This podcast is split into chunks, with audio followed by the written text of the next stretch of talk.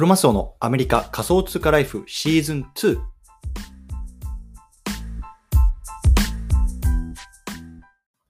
皆さんおはようございます。アメリカ西海岸在住のクロマスオです。今日は2月の3日木曜日ですね。皆さんいかがお過ごしでしょうか？ということで、今日も早速聞くだけアメリカ仮想通貨ライフを始めていきたいと思います。よろしくお願いいたします。さて、今日のテーマなんですけれども、今日は直前、アップランド LA 北部解禁まで1時間、キーエリアを紹介。こんなね、テーマで話していきたいなと思います。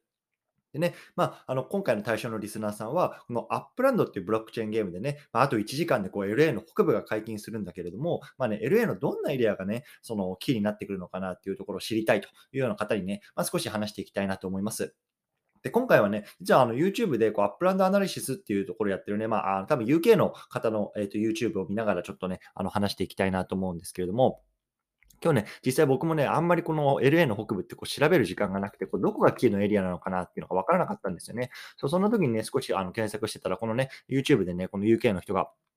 あの、そういうような、あの、この辺がキーじゃないのって話なので、まあ、そのあたりをね、ちょっと拝借しながら話していきたいなと思うので、思います。ね、ちょっと時間も、あの、押してきてると思うので、まあ、パンポンポンと話していきたいなと思いますので、興味がある方は聞いてみてください。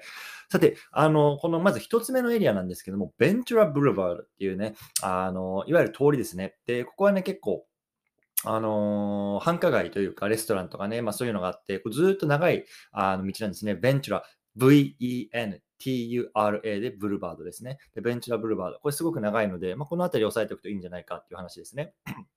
で、面白いのがね、このベンチュラブルバードとアロットアベニュー A、LLOT アベニューっていうところがね、交差する場所があるんですけども、そこがね、まあちょっとキーのエリアになるんじゃないのっていうのがね、話であったんですね。なぜかっていうと、シンプトンズっていうね、あのアニメがあるんですよね。で、あの、アメリカでもすごく有名ですし、多分ね、日本とかでもね、あの名前は知らなくても、あ、それ見たことあるキャラクターだなっていうね、こう顔が黄色のね、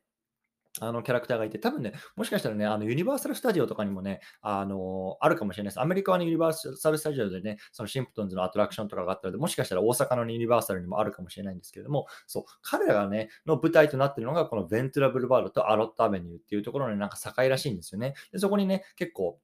あの、もともとアニメとしてやってたのが、実際にこう、なんか銅像とかが置いてあったりとかっていうところ、いわゆるね、こう、メタバースと現実のね、こう、交差みたいな、まさにそういうようなところが表されてる場所らしいので、もしかしたらね、そのあたりはキーになるかもしれないなっていう話をしていました。うん。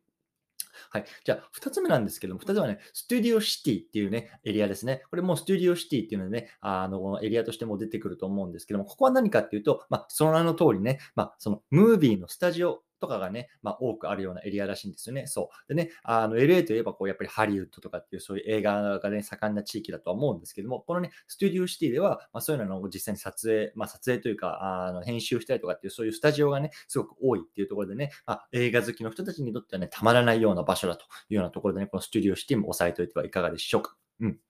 はい。じゃ次、3つ目なんですけども、このあたりはね、えっと、まとめてなんですけど、ベルエアっていう地域とブレントウッド、この2つの地域ですね。ベルエア、BL エアですね。空気のエア。で、ブレントウッド、BRENT ウッド、ね、木のウッド。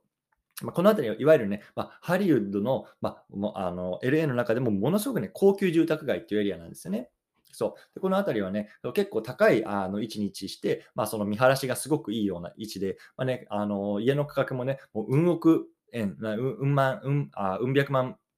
あうんミリオン、あドルみたいな感じですごくね、あのすごく高級な住宅街なので、まあ、この辺りもね、まあ、あのもし余裕があればねあ、いいんじゃないかっていうような話でした。うんでね、次はね、あのまた道なんですけど、マルホラン、マルホランロード。どういう、ちょっと、あの、どういうね、あの読み方するかわかんないんですけど、MUL、HOLLA、NT ロード。で、これもすごくね、あの、長い道なんですけれども、ここもね、あの、繁華街みたいなエリアで、まあ、いっぱいね、こう、ショップがあるので、この辺りもね、木になってたんじゃないかなっていう話ですね。はい。ね、次行きたいと思うんですけど、次はね、エリージャンパークっていうね、これもまたエリアの名前なんですけども、ここはね、なんといっても、この、あの野球のね、MLB のこうドジャース、ドジャーススタジアムがあるエリアなんですよね。で、僕もね、あの、ブロンクスっていう地域でね、このヤンキースタジアム、ヤンキー、あのニューヨークヤンキースのね、近近くのあのエリア、あの物件を一つ押さえたんですけれども、で、このエリージャンパークっていうところはね、ドジャーススタジアムっていうね、まあ、いわゆるね、あのドジャースでね、あの日本人だとね、いっぱい多分プレイヤーもいたと思うんですけれども、まあ、そこの、あの地域があるので、まあ、そのあたりもね、まあ、一つこう野球好きとかスポーツ好きにとってはね、すごくアイコニックな場所っていうところでね、まあ、一ついいのかなというふうに思いました。うんでね、次はサンセットブルーバード。でね、これどっちかっていうと、また今度はね、この海岸沿いに行くね、ずっとこのサンセット、いわゆるね、なんだろう、えっ、と、夕日？あの、の通りなんですけど、これもすごく長くてね、これもね、まあ、あの、レストランとか繁華街がいっぱいある街な道なので、まあ、いいのかなっていう話でしたね。うん。であとはね、まあ、また一番こう海岸沿いに行って、このパシフィックコーストハイウェイっていうのがね、まあ、ずっと長く続いてるんですけども、まあね、この海沿いっていうのはね、このまあアップランドでも結構、まあ、水川、水、水、水辺沿いか。っていうのはね、結構、あのー、キーになってくると思うんですけれども、まあ、そこもね、すごく長い道でね、まあ、アイコニックな場所だからね、まあ、あの、コレクションとかに入るんじゃないのっていうような話でしたね。うん。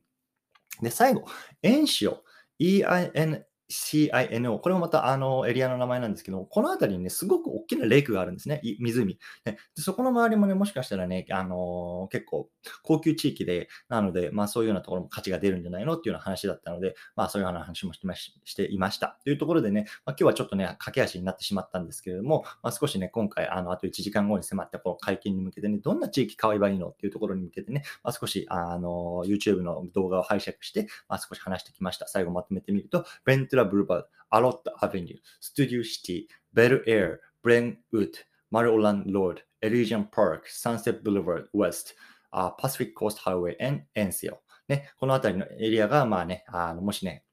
あの、興味ある方はね、ちょっとググってみてくださいというところでね、今日はこの辺りにしたいと思いますね。ちょっと僕もこれからご飯食べて、あの、また北部の解禁に臨みたいと思います。では、また皆さんコツコツやっていきましょう。お疲れ様です。